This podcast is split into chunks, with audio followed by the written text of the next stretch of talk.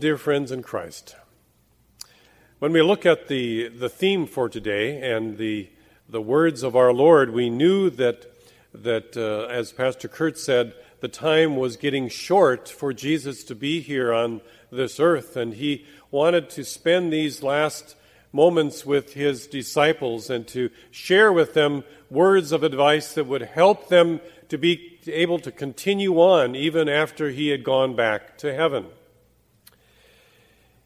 he says to them to give that direction that indeed I chose you and appointed you that you might go and bear fruit, fruit that will last.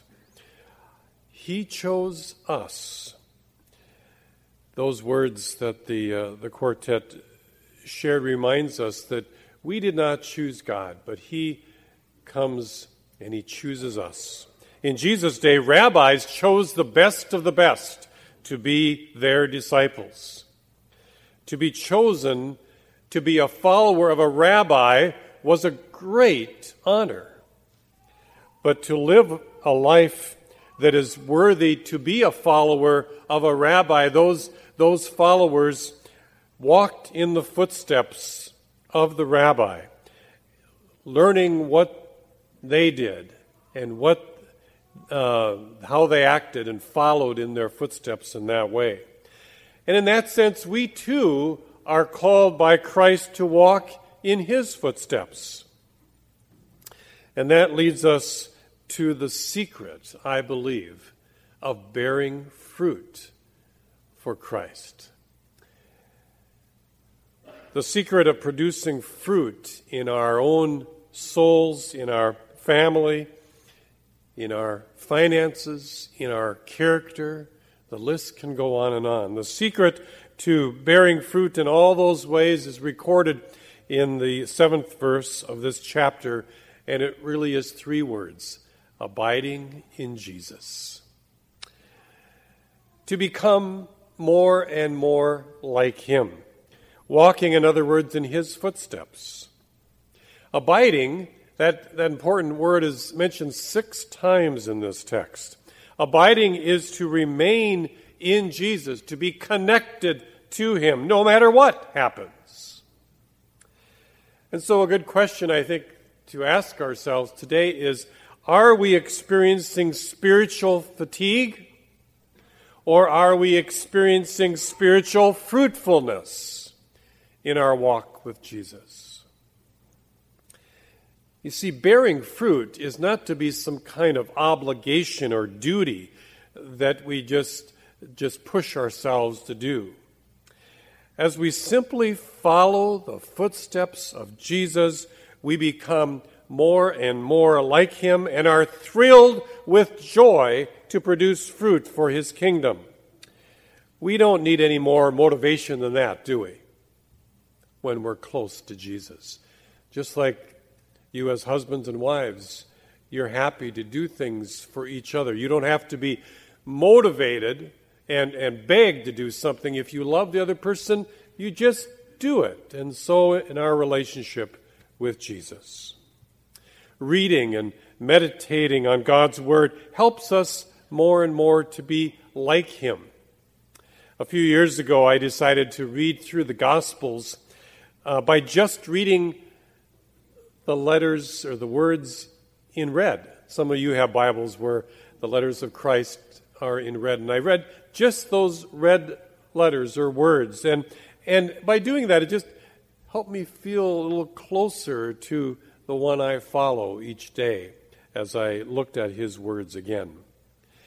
So when we become closer, you see, to Jesus, witnessing and worship and praying and reading God's word, they're not something that, that is a duty or, or a chore, but it's just something we do as a follower of Jesus. I was talking to my dad in Seattle this last week, and I found out that last weekend they were without electricity for three days completely. There had been a, a terrible windstorm, and a lot of the trees had fallen over power lines, and, and even over Interstate 5 out there was blocked completely by a big tree. it's not easy in that area when the electricity goes out because there's so many uh, uh, hills and so on. Last Sunday, they they even had their service in the church they go to without any electricity at all. But they gathered together, they said, and they worshiped. And I was thinking of that. Whenever the lights go out, we think again of the fact that we are really, uh, or how, how easy it is, I should say, to be disconnected from the main transformer. There's really nothing we can do when it happens even with all the technology of our day, there's nothing we can do until the guys are out there working on the lines and they finally repair them and reconnect us uh, to, to electricity. And I was thinking of that in a masterful way. Our Lord Jesus uses that type of image in these verses in chapter 15 to help us understand how, how helpless we are when we're not connected to Jesus. He says, Without me, you can do nothing. As the branch cannot bear fruit by itself unless it abides in the vine, neither can you unless you abide in me. Well, we, we can try on our own, can't we? For a while, we can, we can get by, but pretty soon we just wear out. We can get the flashlight out when the lights go out, but after so many hours, the battery batteries lose their power. It's the same thing in the Christian life. We need to be connected to the power source. I'm told that in London there is a grapevine which they say is about a thousand years old. This grapevine has one root that is at least two feet thick, and some of the branches are 200 feet long. And despite its age, this vine produces several tons of grapes every year.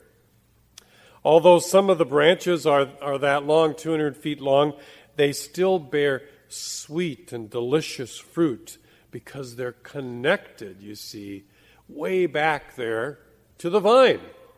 Even if they're 200 feet away, they're still connected to that vine. Life you see, flows from that single root and throughout the vine, bringing nourishment and strength to each one of the branches. Now, Jesus, I believe, is a model of that kind of connection. Even in his own ministry, he, he modeled that for us. The secret of his ability, you see, to continue serving his Father was to be in constant contact with him. Again and again, we read in the Gospels how he withdrew to a solitary place to speak to his Father in prayer and was reconnected to the power that he needed too to continue on with his ministry. Well, do you feel connected to your spiritual power source today? Have you prayed for more power? but you still feel kind of weak in your spiritual walk. Well, we must remember that growth and abiding is a process. Growth does not take place instantly. You see, the verb abide is in the present tense. It suggests a continuous, slow process. It requires for a plant, continuous feeding and watering and, and abiding in the vine. And so in our Christian life, it's the same way. It's a continuing process. So you may not feel like overnight you've received some power you've asked for, but be patient. God is working. And allow His Spirit to work in you as you pray and read His Word. Remember all the things we've been talking about these last weeks are necessary for fruit to appear. Just like a plant, we need deep roots, as it says up on the slide, for our spiritual lives to be nourished and to be able to stand tall against the storms of life. We talked about that uh, several weeks ago now, how important roots are to a plant and how important roots are for the Christian faith. We need to grow and mature, grow strong, as it says there, as a plant needs to grow strong and, and become mature, if the right amount of nourishment is to come through the vine to the branches and to the fruit. And last week we heard how important it is for the plant at times to some to sometimes be pruned so that the fruit will appear then finally at the right time in the right amount. And that holds true for our spiritual walk as well. So, when you look at a plant, our conclusion is this. If there's no fruit on the plant, what's our conclusion? There's no connection, right, to the, to the, uh, the vine itself. If there's a little bit of fruit, it probably needs pruning. It, it really needs pruning, as we heard last week. If there is a lot of fruit, then we know the branches holding that fruit are healthy as well. And for the plant to produce more fruit, it needs to continue to grow and to grow and to grow. That's the way it is in our Christian life, too, isn't it? Some of you have been wondering, I'm sure, exactly what is this fruit that we're talking about today? Some uh, have thought that this fruit is simply to have an obedient spirit. When God calls you to do something, you obey. And, and yes, those who love Christ will obey his commands. Others have thought that this fruit that Jesus is talking about is really a call for Christians to reproduce other Christians. And yes, one of the signs of the Christian life is that we as Christians desire to reproduce ourselves, to call others to the faith. Others thought that this fruit that, that Jesus is talking about is the fruit of the Spirit love and joy, peace, patience, kindness, goodness, faithfulness, gentleness, and self control. If we produce this type of fruit and exhibit these kind of characteristics, then we're doing what God has called us to do. Well, what's the correct answer of all these things? Well, in Matthew, Jesus says, By your fruits, by your fruits you will know them. So, what is this fruit in the believer's life? It's all of the above. It's all of the above. It's everything. Those who are Christ branches, and I hope that's everyone here, we will all want to produce more and more of all of these kind of fruits for the sake of the growth of the kingdom of God. Not just in one area of our life, but everything that God calls us to do. And so, if we're close to Jesus, if we're walking in his footsteps, these fruits will appear, not in our own power, but as a natural outcome of knowing what Christ wants. When we're close to somebody, we know what that person desires for their life and for us. And it's the same way in our relationship with Jesus. If we're close to, the, to Him, we know what He wants us to do. Jesus is present again today, right now, through the Word and through the sacrament to nourish our lives in Him, to draw us closer to Him. May you experience that, that power again today and be able to bear more and more fruit for the kingdom of God. Amen.